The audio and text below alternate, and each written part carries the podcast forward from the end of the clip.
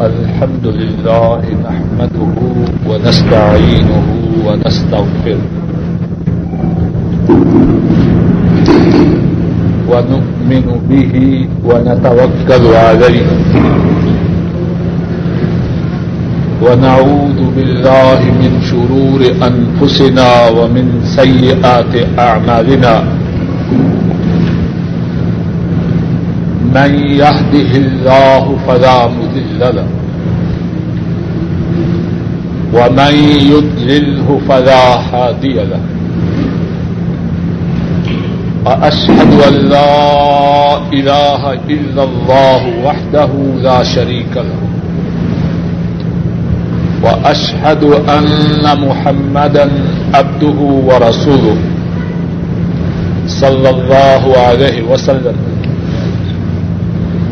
أما بعد، فإن خير الحديث كتاب الله، وخير الهدي هدي محمد صلى الله عليه وسلم، وشر الأمور محدثاتها، وكل محدثة بدعة، وكل بدعة ضلالة، وكل ضلالة في النار.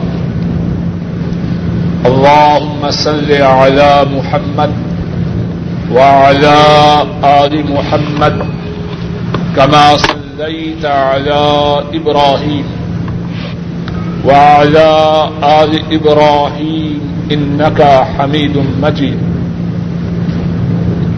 اللهم بارك على محمد وعلى آل محمد كما باركت على إبراهيم وعلى آل إبراهيم إنك حميد مجيد.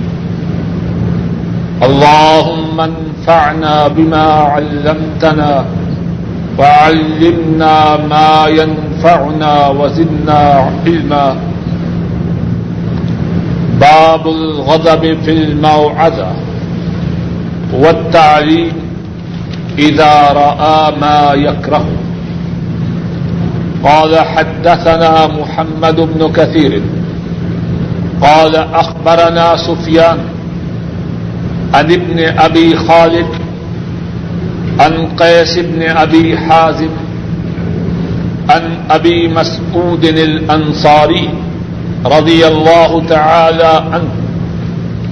قال قال رجل يا رسول الله لا اكاد ادرك الصلاه مما يطول بنا فلان.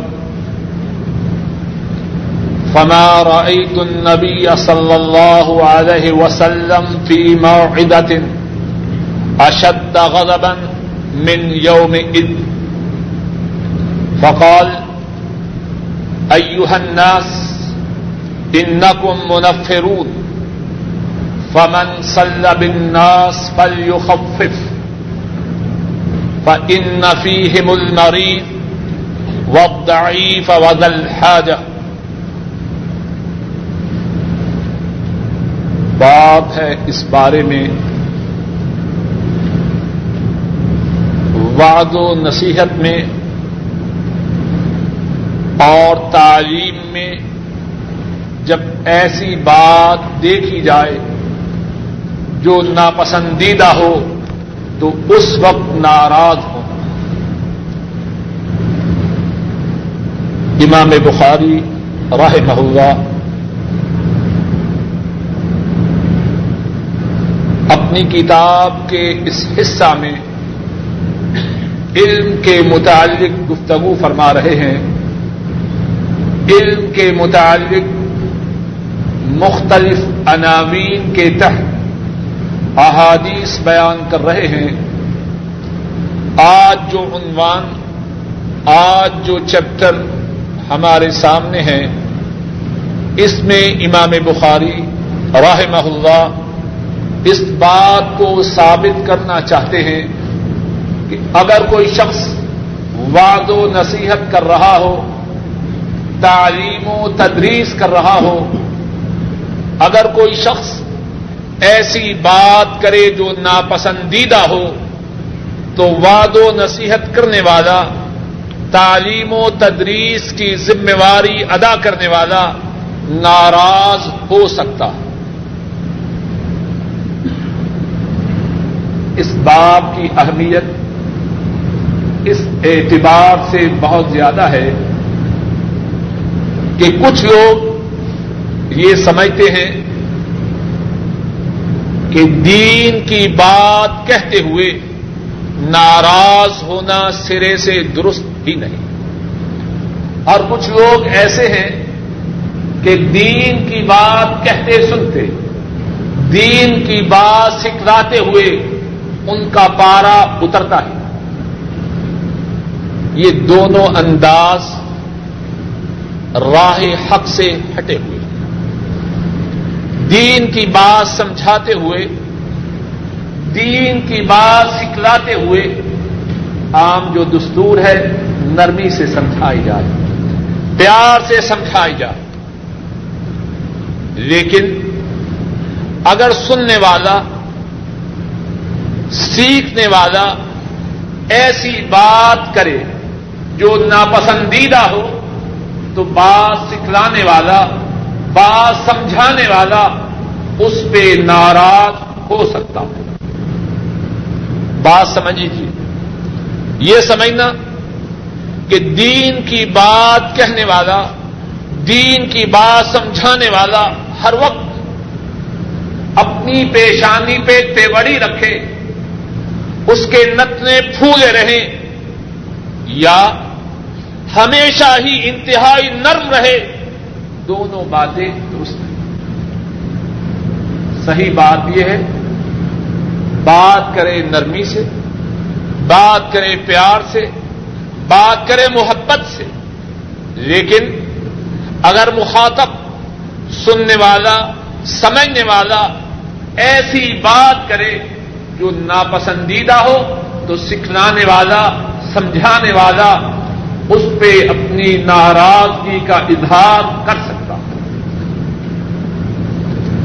امام بخاری راہ محلہ اس بات کو ثابت کرنے کے لیے تین احادیث لائے اور کتنا پیارا انداز ہے۔ حضرت امام بخاری راہ محلہ کا جو بات فرماتے ہیں، اس کے ثبوت میں رسول کریم صلی اللہ علیہ وسلم کی حدیث آتی۔ ہے پہلی حدیث جو ابھی بھائی عبد المالک صاحب نے پڑھی ہے، وہ یہ ہے، قال حدثنا محمد بن کثیر، قال اخبرنا سفیان، عن ابن ابی خالد، عن قیس ابن ابی حازم، عن ابی مسعود الانصاری رضی اللہ تعالی عنہ۔ حضرت امام بخاری رحمہ اللہ فرماتے ہیں، ہم سے یہ حدیث محمد بن کثیر نے بیان کی۔ اور محمد بن کثیر فرماتے ہیں، ہمیں یہ حدیث سفیان نے بتلائی۔ اور سفیان اس حدیث کو ابن ابی خالد سے بیان کرتے ہیں۔ اور ابن ابی خالد اس حدیث کو قیس بن ابی حازم سے بیان کرتے ہیں اور قیس بن ابی حادم اس حدیث کو رسول کریم صلی اللہ علیہ وسلم کے صحابی حضرت ابو مسعود الانصاری رضی اللہ تعالی عنہ سے بیان کرتے ہیں۔ قال، حضرت ابو مسعود الانصاری رضی اللہ تعالی عنہ۔ وہ فرماتے ہیں،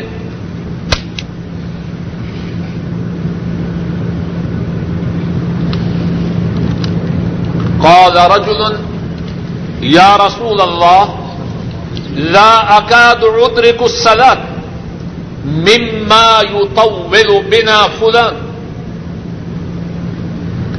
اے اللہ کے رسول صلی اللہ علیہ وسلم فلاں شخص ہمیں اتنی لمبی نماز پڑھاتا ہے کہ میں اس کے ساتھ نماز نہیں پڑھ سکتا۔ خدا شخص اتنی لمبی نماز پڑھاتا ہے کہ میں قریب قریب اس کے ساتھ نماز کو ادا نہیں کر سکتا۔ حضرت ابو مسعود فرماتے ہیں فما رأيت النبي صلی اللہ علیہ وسلم فی موعدة اشد غضبا من یوم اذ حضرت ابو مسعود فرماتے ہیں، میں نے نبی کریم صلی اللہ علیہ وسلم کو کسی دن بھی واد و نصیحت کرتے ہوئے اتنے غصہ میں نہ دیکھا جتنے آپ یہ بات سن کر غصہ میں آ گئے۔ فقال، آپ نے فرمایا ایوہ الناس، اے لوگوں انکم منفرون، تم لوگوں کو دین سے دور کرنے والے ہو۔ انکم منفرون، تم دین کے بارے میں، لوگوں کے دلوں میں نفرت ڈالنے والے۔ فمن صلی بالناس، پس جو شخص لوگوں کو نماز پڑھائے فل یخفف وہ اپنی نماز کو ہلکا کرے۔ ان نفی المریض لوگوں میں بیمار ہوتا ہے۔ وضعیف اور کمزور ہوتا ہے۔ وزل حاجہ اور کام والا ہوتا ہے۔ اس مختصر سی حدیث میں کتنی ہی قیمتی باتیں ہیں۔ اور اس حدیث شریف کے متعلق اور اس سے جو باتیں ثابت ہوتی ہیں ان کے عرض کرنے سے بیشتر تھوڑی دیر کے لیے حضرت ابو مسعود الانصاری رضی اللہ تعالی عنہ، جو اس حدیث کے رابی ہیں، ان کے متعلق کچھ بات سنتے ہیں۔ حضرت ابو مسعود رضی اللہ تعالی عنہ مدینہ طیبہ کے رہنے والے ہیں۔ ان خوش نصیبوں میں سے ایک ہیں جنہوں نے ہجرت سے پہلے، جنہوں نے نبی کریم صلی اللہ علیہ وسلم کی ہجرت سے پہلے اوقابہ کے مقام پر نبی کریم صلی اللہ علیہ وسلم کی بیت کی۔ اور پھر ان خوش نصیبوں میں بھی ہے۔ جس طرح کے امام بخاری راہ اللہ نے بیان کیا ہے، جنہوں نے جنگ بدر میں حضرت صلی اللہ علیہ وسلم کی معیت میں مکہ کے کافروں سے جنگ کی۔ حضرت ابو مسعود رضی اللہ تعالی عنہ، ان کا نام اقبا بن امر ہے۔ اللہ سے بہت زیادہ ڈرنے والے تھے۔ صحیح مسلم میں ہے۔ حضرت ابو مسعود خود بیان کرتے ہیں۔ کن تو ادربو غلام لی بسعود فرماتے ہیں، ایک دن میں اپنے غلام کو چھڑی کے ساتھ مار رہا تھا۔ فسمے تو سوتن علم ابا مسعود. فلم اد فلم افہم من الغضب.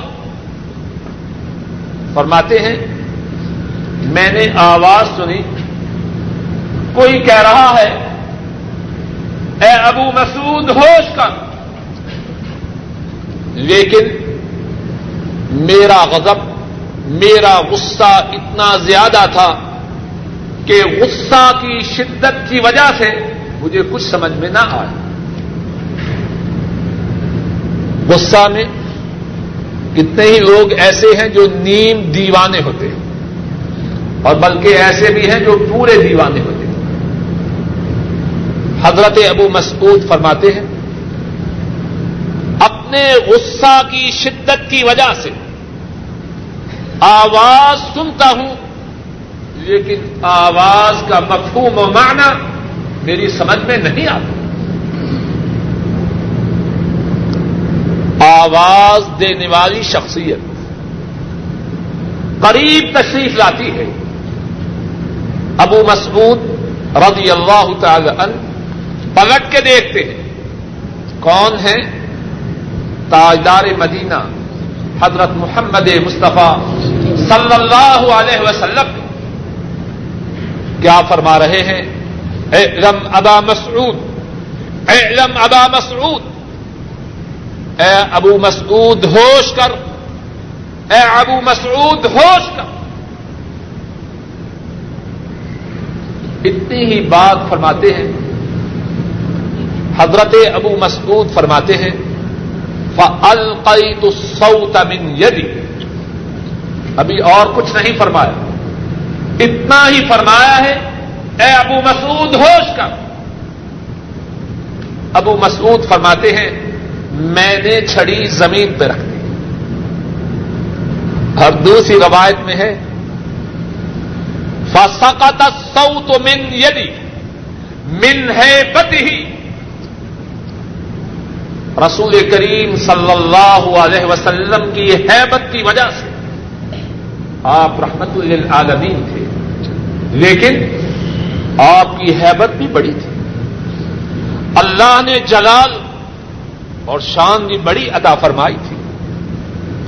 ابو مسعود فرماتے ہیں، آپ کی حیبت کی وجہ سے میرے ہاتھ میں یہ طاقت نہیں رکھتی کہ چھڑی کو تھام سکوں۔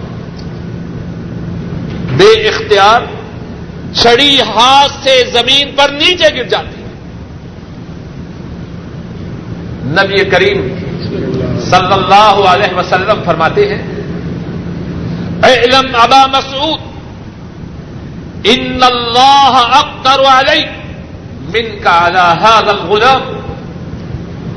اے ابو مسعود، ہوش کر، آج تجھے اس غلام پہ جتنی قدرت حاصل ہے، اللہ کو اس سے زیادہ طاقت تجھ پہ حاصل۔ ہر کسی پہ ظلم کرنے والا اس بات کو یاد رکھے۔ اگر آج میرے سامنے کوئی کمزور ہے، تو اللہ تو سب سے طاقتور ہے۔ اور اللہ کی معیت، اللہ کی نصرت، اللہ کی آنت اس کے سامنے حال ہوتی ہے جو مظلوم۔ آدمی جب بھی کسی پہ ظلم کرنا چاہے اللہ کی قدرت کو یاد رکھے۔ بات سے بات یاد آتی ہے۔ کتنے لوگ ہیں اپنے گھروں میں ظلم کرتے ہیں۔ بعض بیویاں ایسی ہیں جو مردوں کے سروں کے بالوں کو پکڑتی ہیں۔ لیکن بعض ایسے بھی ظالم ہیں اپنے گھروں میں ظلم کرتے ہیں۔ اور پنجابی میں پتہ نہیں باقی لوگ کیسے ہیں۔ پنجابی میں کہتے ہیں کہ جن کی بیٹی ہوئی ہے، ان کے بال میرے قدموں میں انتہائی بدتمیزی ہے۔ ظلم کسی پہ ہو، وہ ظلم ہے۔ اور ظالم کسی پہ ظلم کرے، ناپسندیدہ ہے۔ ہاں وہ اپنے بچوں پہ کرے، اپنی بیوی پہ کرے، اپنے پڑوسیوں پہ کرے، اپنے ملازمین پہ کرے، اپنے مالک پہ کرے، کسی پہ کرے، ظلم ظلم ہے اور اللہ کو ناپسندیدہ ہے۔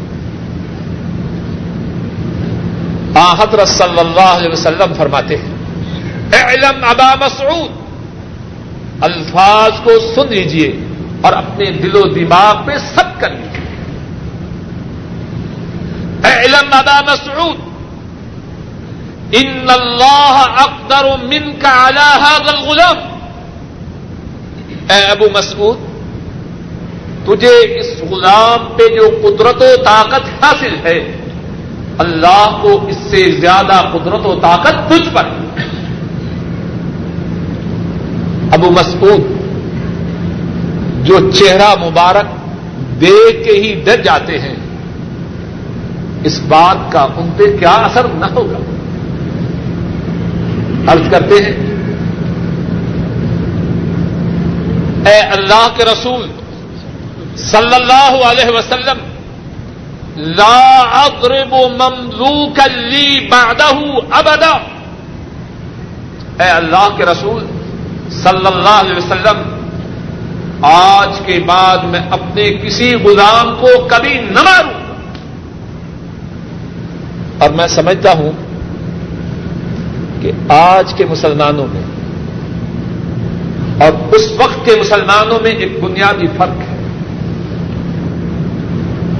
اس وقت کے مسلمان رسول کریم صلی اللہ علیہ وسلم کے ارشادات کو سنتے، فوراً اس پہ عمل کرتے آج کا مسلمان اللہ منشاہ اللہ، سب نہیں۔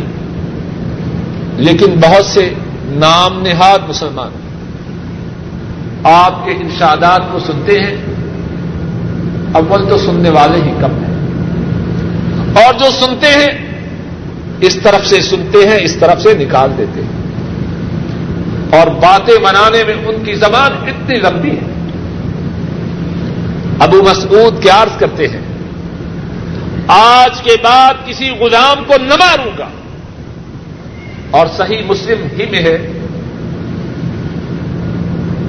ابو مسعود رضی اللہ تعالی عنہ یہ بھی عرض کرتے ہیں، ہوا خرج وجہ اللہ۔ اے اللہ کے رسول صلی اللہ علیہ وسلم، آپ فرما رہے ہیں، اللہ کی قدرت و طاقت مجھ پر اس قدرت و طاقت سے زیادہ ہے جو مجھے اس غلام پہ ہے۔ اے اللہ کے رسول صلی اللہ علیہ وسلم، میں اسی اللہ کو راضی کرنے کے لیے اپنے اس غلام کو آزاد کرتا ہوں۔ کتنا ڈر ہے اللہ کا۔ اور کتنا یقین ہے اللہ کے حبیب صلی اللہ علیہ وسلم کے فرمان پر۔ اور یہی ابو مسعود رضی اللہ تعالی عنہ دین کے انتہائی کاربند امام بحقی راہ محلہ بیان فرماتے ہیں، ایک شخص حضرت ابو مسعود رضی اللہ تعالی عنہ۔ ان کو کھانے پہ بلاتا ہے ذرا توجہ سے سنیے۔ ہم میں سے بہت سے ایسے ہیں۔ اللہ معاف کرے، ویسے ہی دین میں کچے ہیں۔ لیکن جب کسی کے ہاں دعوت پہ جائیں، تو سمجھتے ہیں، ایٹیکیٹس کا تقاضا یہ ہے، جو بھی وہاں ہو خاموش رہے۔ بڑی شرم ہے، بڑی حیا ہے کس سے؟ جس نے دعوت میں بلایا ہے، اور اس سے کوئی شرم و حیا نہیں جس نے زندگی عطا فرمائی ہے۔ اس سے کوئی شرم و حیا نہیں جس نے ٹانگوں میں قوت ادا فرمائی ہے اور چل کے وہاں جا رہا ہے۔ کیا کریں جی وہ میزبان تھا۔ ساری شرم و حیا اسی میزبان سے ہے۔ اور نہ میزبان کے رب سے شرم ہے، نہ اپنے رب سے شرم۔ ہے ابو مسعود رضی اللہ تعالی عنہ ایک شخص کھانے کی دعوت پہ بلاتا ہے۔ تشریف لاتے ہیں، گھر میں داخل نہیں ہوتے۔ باہر کھڑے کھڑے سوال کرتے ہیں استفسار کرتے ہیں۔ افل بیت سورا کیا گھر میں کوئی تصویر ہے؟ کتنے ہیں ہم میں سے؟ کوئی سوال تو وہ کرے جس نے رب کو رب سمجھا ہو۔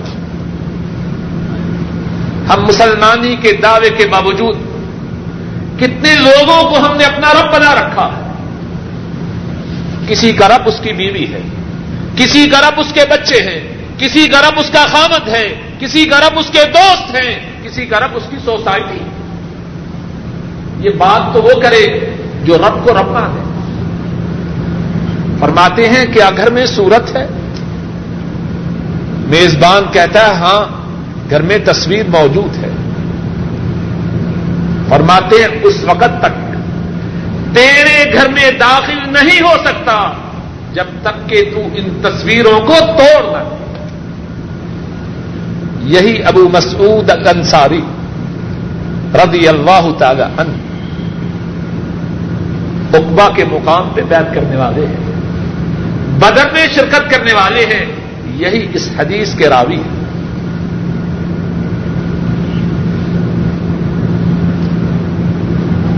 فرماتے ہیں کہ ایک شخص رسول کریم صلی اللہ علیہ وسلم سے عرض کر رہا ہے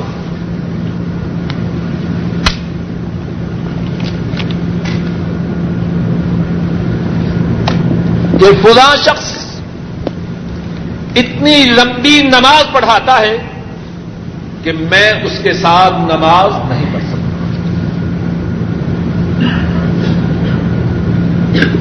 اس سے یہ بات معلوم ہوتی ہے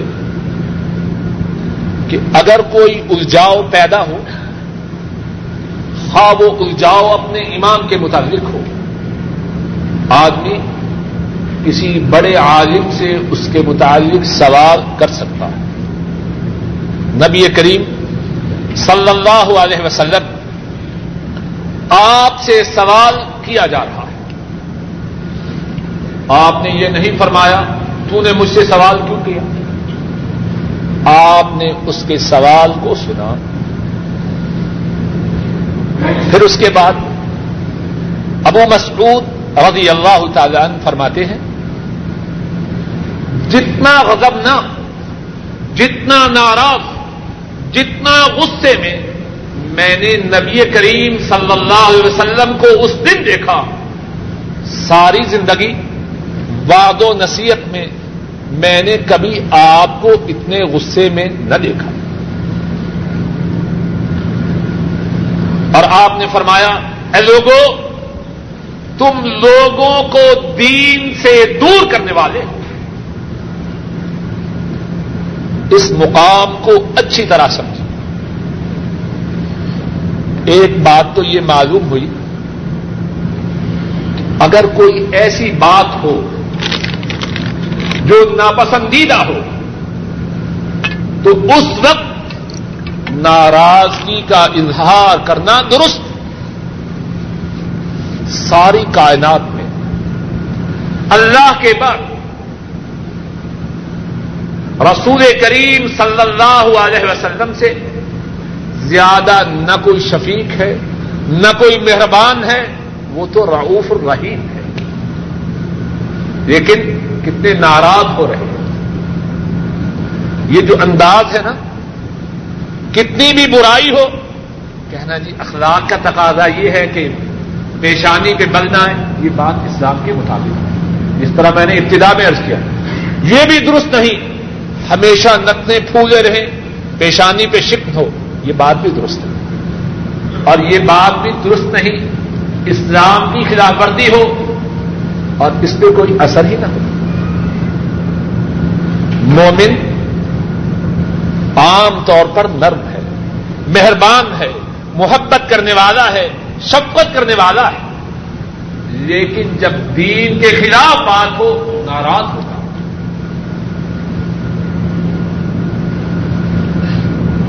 ایک اور بات سمجھیے۔ اب دین میں ایک شخص نے اپنی طرف سے کچھ بات اضافہ کی۔ فرض نماز کو لمبا کیا ذرا اس بات کو اچھی طرح سمجھیے۔ کیونکہ یہ ہمارے پاک و ہند میں بہت بڑی بیماری ہے۔ یہ جو امام صاحب تھے ان کا کیا قصور تھا؟ جس پہ آپ ناراض ہو رہے ہیں۔ فرض نماز کو لمبا کیا۔ اتنا لمبا کیا کہ یہ شخص اپنے آپ کو جماعت سے غیر حاضر کرنے پہ مجبور ہوتا غور کیجیے کتنے ہی بد نصیب لوگ ایسے ہیں انہوں نے دین میں ایسی باتیں داخل کر دی ہیں کہ بہت سے لوگ دین سے دور ہو جاتے ہیں۔ رسول کریم صلی اللہ علیہ وسلم اگر موجود ہوتے، کتنا ناراض ہوتے۔ چھوٹی چھوٹی مثالیں ہیں۔ آدمی مر گیا ہے۔ اب جی اس کا تیجا کرو، پھر ساتواں کرو، پھر دسواں کرو پھر چالیسواں کرو۔ پھر پتہ نہیں۔ ایک سال تک ملا کو روٹی دو۔ لوگوں نے ان باتوں کو دین کا حصہ بنایا ہے کہ نہیں؟ اور کتنے ہی لوگ ہیں خاص طور پہ جدید تعلیم یافتہ لوگ حیران ہیں۔ یہ کیسا دین ہے؟ اور کتنا ظلم ہے یہ دین پر۔ دین نے ایسی باتوں کو داخل کیا جن کا دین سے کوئی تعلق نہیں۔ اب یہ جو امام ہے، نماز میں گیت نہیں گا رہا، نماز میں گانے نہیں گا رہا، صرف قرآن کریم کی کراط کو عام معمول سے لمبا کیا۔ کچھ بات سمجھ میں آ رہی ہے نہیں؟ رسول کریم صلی اللہ علیہ وسلم ناراض ہو رہے ہیں کہ اس امام کی وجہ سے لوگ دین سے نفرت کرتے ہیں۔ تو اگر کوئی شخص دین میں ایسی بات داخل کرے جو سرے ہی میں، جو سرے ہی سے اس میں نہیں، وہ کتنا بڑا مجرم ہے۔ کتنے لوگ سوال کرتے ہیں جی ہم نے بیس سال نماز نہیں پڑھی، دس سال نماز نہیں پڑھی، تیس سال نماز نہیں پڑھی، اب کیا کریں؟ بتلانے والے بتلاتے ہیں جی ہر نماز کے ساتھ کچھ ہی نمازیں پڑھیں۔ ذرا غور کیجیے بات ہنسنے کی رہے غور کرنے کی ہے۔ ایک شخص اس کی عمر چالیس سال ہے۔ اس نے آج ہی توبہ کی۔ نماز کی ابتدا کرنا چاہتا ہے۔ اب کوئی مولوی اسے بتلاتا ہے، گزشتہ تیس سالوں کی نمازوں کو ادا کر۔ اب کیا ہوگا؟ وہ اپنی توبہ کے بارے میں دوبارہ غور و فکر کرے گا۔ تیس سال کی نمازیں کتنی بنتی ہیں؟ مولوی کی یہ بات اسے دین کے قریب کرے گی یا دور کرے گی؟ وہ یہی سوچے گا، جب تیس سال پہلے نہیں پڑی تو باقی پتہ نہیں کتنی زندگی ہے، ان کو بھی چھوڑ۔ جب بات سیدھی ہے، قرآن کریم سے ثابت ہے، احادیث شریفہ سے ثابت ہے جو کوئی گناہ کرے، اپنے گناہ پہ نادم ہو، نیک آنال شروع کرے، گناہ کو چھوڑ دے، اللہ نہ صرف اس کے گناہوں کو معاف کرتے ہیں، بلکہ گناہوں کو نیکیوں سے بدل دیتے ہیں۔ جب اللہ اور اس کے رسول صلی اللہ علیہ وسلم یہ فرما رہے ہیں، تو تو کون ہے جو یہ پکچر لگائے کہ ساری عمر کی نمازیں ادا کرو؟ بات سوچنے اور غور کرنے کی۔ دین میں اپنی مرضی سے بات کو داخل کرنا انتہائی بڑا جرم ہے۔ اور یہ بات لوگوں کے دین کی راہ میں آنے کی بہت بڑی رکاوٹ ہے۔ اس حدیث کو بار بار یاد رکھنا۔ امام نے اور وہ صحابی ہے نماز میں کوئی اور بات داخل نہیں کی۔ صرف یہ کیا ہے کہ اس کی قرآت کو لمبا کیا۔ آپ ناراض ہو رہے ہیں۔ ایوہ الناس اے لوگو، اس میں بھی سبق ہے۔ رسول کریم صلی اللہ علیہ وسلم کتنے کتنے با ادب ہیں۔ امام کا نام لے کے اسے ڈانٹ نہیں رہے۔ کتنا اعلی ادب ہے۔ بات کو سمجھانا بھی ضروری ہے۔ اگر بیماری باقی رہے، غلطی باقی رہے، یہ بات غلط ہے۔ لیکن سمجھانے کا انداز کیسا ہے؟ باوجود غضب کے، باوجود ناراضگی کے اس شخص کا نام نہیں لے رہے۔ آج تو ہے نا، جس کی چاہیں ٹانگ کھینچ نام لے کے اس کا بیڑا بند کرتے ہیں۔ ہم وہ کتنا پاک بات غلطی ہے اور غلطی پہ ناراضگی ہے، لیکن اس کا نام نہیں لے رہے۔ الناس اے لوگوں اب غلطی کرنے والا وہ بھی لوگوں میں سے۔ لیکن اس کی کتنی پردہ پوشی ہے۔ ہم تو اس دھیان میں ہے نا۔ اس طاق میں ہے کوئی اتنی سی غلطی کرے، اتنی بڑی بنا کے سارے لوگوں میں نشر کرے۔ گویا کہ مسجد اقسا آزاد ہوئی ہے، یہ خبر سب سے پہلے ہم ہی سنائے۔ بدبختی کی بات ہے۔ الناس، رسول کریم صلی اللہ علیہ وسلم، آپ کی ہر ہر بات میں، آپ کے ہر ہر فعل میں، آپ کے ہر ہر عمل میں، اس حسنا ہے، بہترین نمونہ ہے۔ اے لوگوں نام لے کے نہیں فرمایا۔ ان نقم منفرون۔ تم اس طرح لوگوں کے دلوں میں نفرت ڈالنے والے ہو۔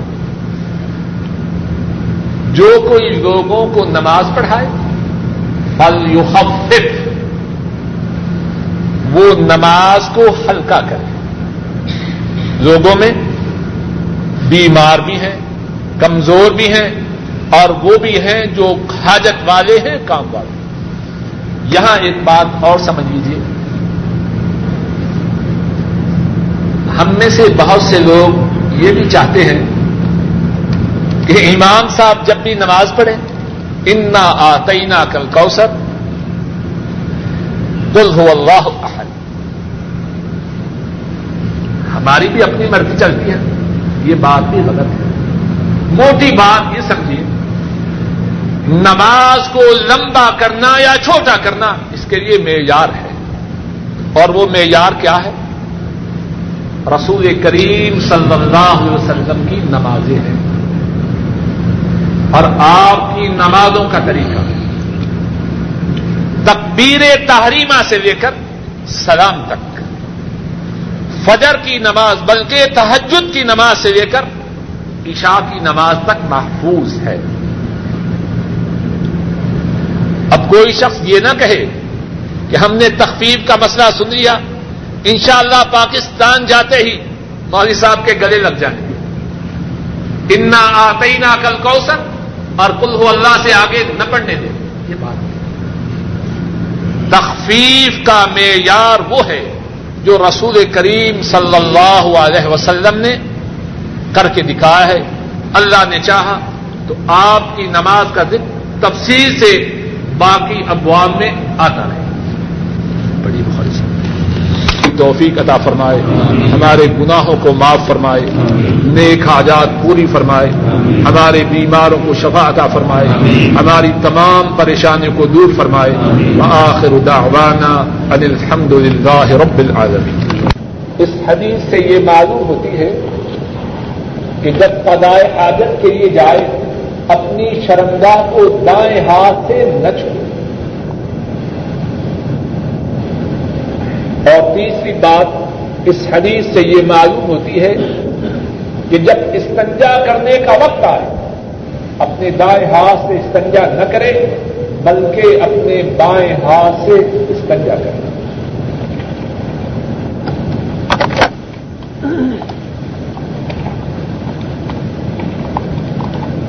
باب لا يمسك ذكره بيمينه إذا باب.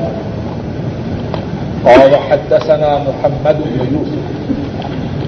قال حدثني الأوزاع عن يحيى بن أبي كثير عن عبد الله بن أبي قتادة عن أبيه عن النبي صلى الله عليه وسلم قال إذا بال أحدكم فلا يأخذن ذكره بيمينه ولا يستنجي بيمينه ولا يتنفس في الإناء. باب ہے اس بارے میں کہ جب وہ پیشاب کر رہا ہو، اپنی شرمگاہ کو اپنے دائیں ہاتھ سے نہ پکڑے۔ امام بخاری فرماتے ہیں، ہم سے یہ حدیث محمد بن یوسف نے بیان کی۔ محمد بن یوسف فرماتے ہیں، مجھ سے یہ حدیث اودائی نے بیان کی۔ اودائی اس حدیث کو یاہیا بن ابی کثیر سے رواج کرتے ہیں اور یاہیا عبداللہ ابن ابی قطادہ سے اور عبداللہ اپنے باپ ابو قطادہ رضی اللہ تعالی عنہ سے اس حدیث کو رواج کرتے ہیں۔ اور ابو قطادہ رضی اللہ تعالی عنہ، اس حدیث کو نبی مکرم صلی اللہ علیہ وسلم سے رواج کرتے ہیں۔ آپ نے فرمایا، جب تم میں سے کوئی پیشاب کرے، تو اپنی شرمگاہ کو اپنے دائیں ہاتھ سے نہ پکڑے اور نہ ہی دائیں ہاتھ کے ساتھ استجا کرے اور نہ ہی پانی نہ ہی برتن میں سانس۔ یہ حدیث قریباً وہی ہے جو اس سے پہلے گزر چکی ہے۔ جو تھوڑا بہت فرق ہے، وہ یہ ہے کہ اس میں ہے کہ بیت الخلا میں اپنی شرمگاہ کو نہ چھوئے اور اس میں ہے کہ پیشاب کرتے ہوئے اپنی شرمگاہ کو دائیں ہاتھ سے نہ پکڑے۔ باقی قریباً وہی باتیں ہیں۔ دوسری اس حدیث کے سند میں بات یہ ہے کہ پچھلی حدیث میں یاہیا بن ابی کثیر، ان کے شاگرد ہشام ہیں، اور اس حدیث میں یاہیا بن ابی کثیر کے شاگرد اوزائی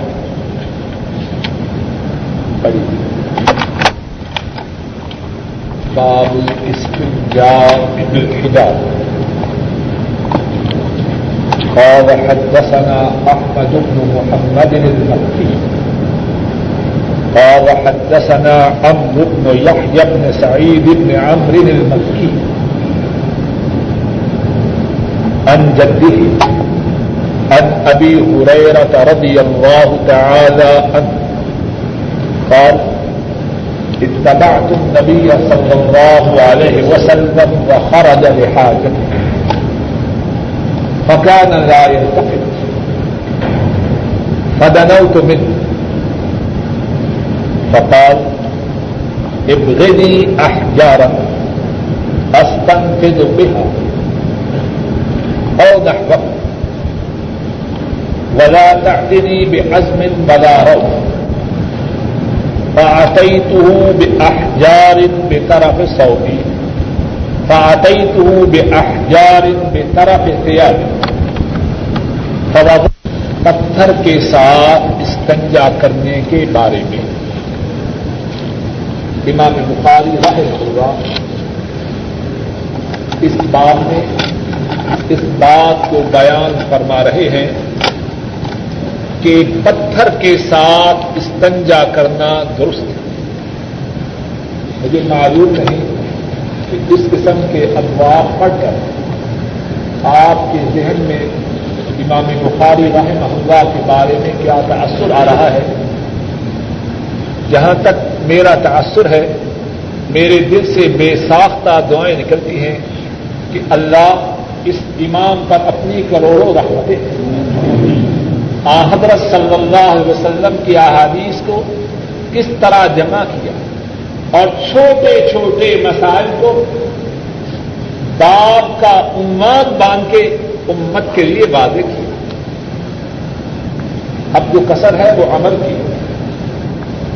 امام بخاری نے اور ان ایسے محدثین حضرت صلی اللہ علیہ وسلم کے طریقہ کو، آپ کی زندگی کے مختلف شعبوں کو امت تک پہنچانے میں کوئی کمی نہیں چھوڑی اسی لیے آنے والی ساری امت امام بخاری راہ اللہ، اور ان ایسے دیگر محدثین کے زیر بار ہیں۔ امام بخاری اور دیگر محدثین کا امت پر بہت بڑا احسان اور اس احسان کی ادائیگی کا ایک چھوٹا سا طریقہ یہ ہے کہ ان کے لیے اللہ کی رحمتوں ان کے درجات کی بلندی کی، اللہ سے دعائیں کی جائیں۔ امام بخاری فرماتے ہیں، ہم سے یہ حدیث، احمد بن محمد المکی نے بیان اور احمد بن محمد المکی فرماتے ہیں، ہم سے یہ حدیث ام بن یاحیہ بن سعید بن ام المکی نے بیان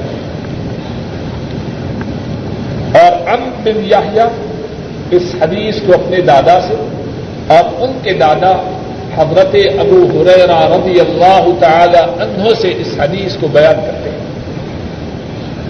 حضرت ابو حریرا فرماتے ہیں، نبی مکرم صلی اللہ علیہ وسلم اپنی حاجت کے لیے نکلے قضاء حاجت کے۔ لیے میں آپ کے پیچھے پیچھے چلتے فکان لا ينتفق آپ چلتے ہوئے ادھر ادھر نہ دیکھا کرتے۔ میں آپ کے قریب ہوا۔ آپ نے ارشاد فرمایا، میرے لیے پتھر تلاش کرو تاکہ میں ان کے ساتھ استنجا کروں۔ یا آپ نے اسی قسم کا کوئی اور رقط فرمایا۔ اور آپ نے فرمایا ہیلوں میں کوئی ہڈی یا گوبر نہ حضرت ابو حریرا بیان کرتے ہیں، میں اپنے کپڑوں کے کناروں میں پتھر ڈالا۔ میں نے آپ کے پہلوں میں آپ کے قریب رکھیے اور اپنا منہ آپ سے موڑے رکھا۔ آپ جب قضاء حاجت سے پارے ہوئے تو آپ نے ان پتھروں کو استعمال کیا۔ اس حدیث کی صنعت میں جو باتیں ہیں، ان میں سے ایک بات یہ ہے کہ دادا اللہ کے رسول صلی اللہ علیہ وسلم کی حدیث کو سنتا ہے، اپنے پوتے کو بیان بتلاتا ہے، پوتا اس حدیث کو یاد رکھتا ہے اور نہ صرف یاد رکھتا ہے، بلکہ اس حدیث کو بیان کرتا ہے۔ یہ خوش نصیب دادا سعید بن امر ہے اور خوش نصیب پوتا امر بن یا ہے۔ حدیث کے مدن میں کتنی ہی باتیں ہیں۔ ایک بات یہ ہے کہ حضرت ابو حریرا رضی اللہ تعالی عنہ. آپ کے قضاء حاجت کے جانے کے وقت آپ کے پیچھے پیچھے آپ کی خدمت کے ارادے سے چلتے اس سے کیا معلوم ہوتا ہے؟ ابو حریرا کے دل میں اللہ کے حبیب کی کتنی قدر و مندلت ہے. ان کی خدمت کا کتنا جذبہ ہے. آپ نے تو یہ نہیں فرمایا کہ ابو حرارا میرے پیچھے آؤ۔ اپنی مرضی سے چل رہے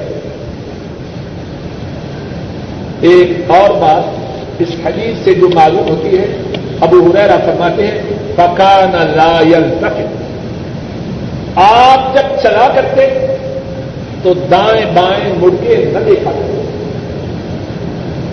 اتنی باوقار ہے وہ چار ہم میں سے کتنے ہیں؟ حتیٰ کہ گاڑی چلا رہے ہیں۔ اگر عورتیں کہیں دور سے نظر آ گئی ایکسیڈنٹ ہوتا ہے تو ہوتا رہے، عورتوں کو اچھی طرح دیکھیں۔ اور بعض بدنصیب ایسے ہیں، راستے میں چل رہے ہیں۔ ان کی نگاہیں لوگوں کی چھتوں پر۔ شاید کوئی ایسی چیز نظر آ جائے جس سے ان کا گناہ پورا ہو جائے۔ اور مرد ہی نہیں، بلکہ کتنی عورتیں ایسی ہیں۔ کبھی اس طرف گردن ہو رہی ہے، کبھی اس طرف ہو رہی اور بعض بے وقوف عورتیں تو وہ بھی ہیں، اگرچہ برقع میں ہیں، لیکن پھر بھی گردن ٹک نہیں رہی۔ ادھر ادھر مڑ کے دیکھنا، یہ باوقار چال کے منع کی حضرت صلی اللہ علیہ وسلم، آپ کی چال کو امت نے محفوظ رکھا۔ حدیث کی کتابوں میں سیرت کی کتابوں میں آپ کی چال اس کا انداز اچھی طرح محفوظ ہے۔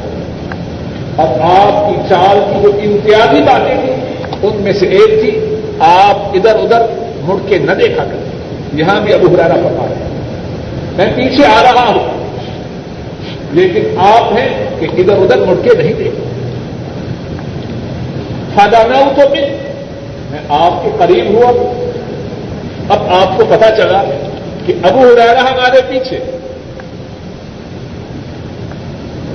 آپ نے فرمایا، اس کنجا کے لیے، ہمارے لیے ڈھیرے پتھر تلاش کر اس سے معلوم ہوتا ہے کہ بڑا، استاذ، بزرگ اپنے شاگرد کو، اپنے چھوٹے عزیز کو خدمت کے لیے کہہ سکتا ہے۔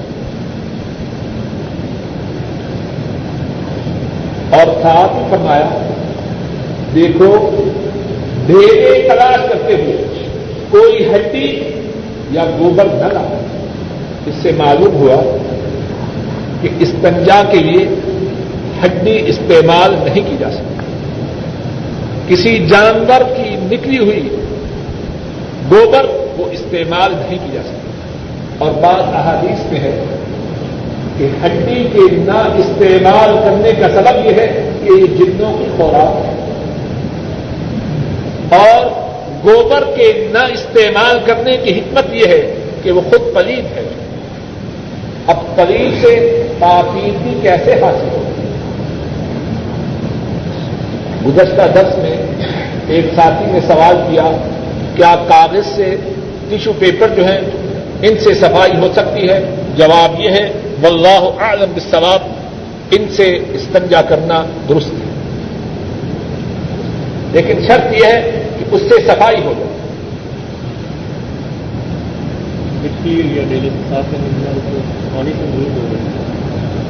یہ بات پہلے گزر چکی ہے کہ استنجا کی تین صورتیں۔ ایک صورت یہ ہے کہ صرف بھیجے استعمال کیے جائے دوسری صورت یہ ہے کہ صرف پانی استعمال کیا جائے۔ تیسری صورت یہ ہے کہ دونوں استعمال کیے جائیں۔ پھر ارض کرتا ہوں، استنجا کے کی تین صورتیں ہیں۔ ایک صورت ہے، صرف بھیجے استعمال کیے جائے دوسری صورت ہے، صرف پانی استعمال کیا جائے۔ تیسری صورت ہے، دونوں کا استعمال کیا جائے۔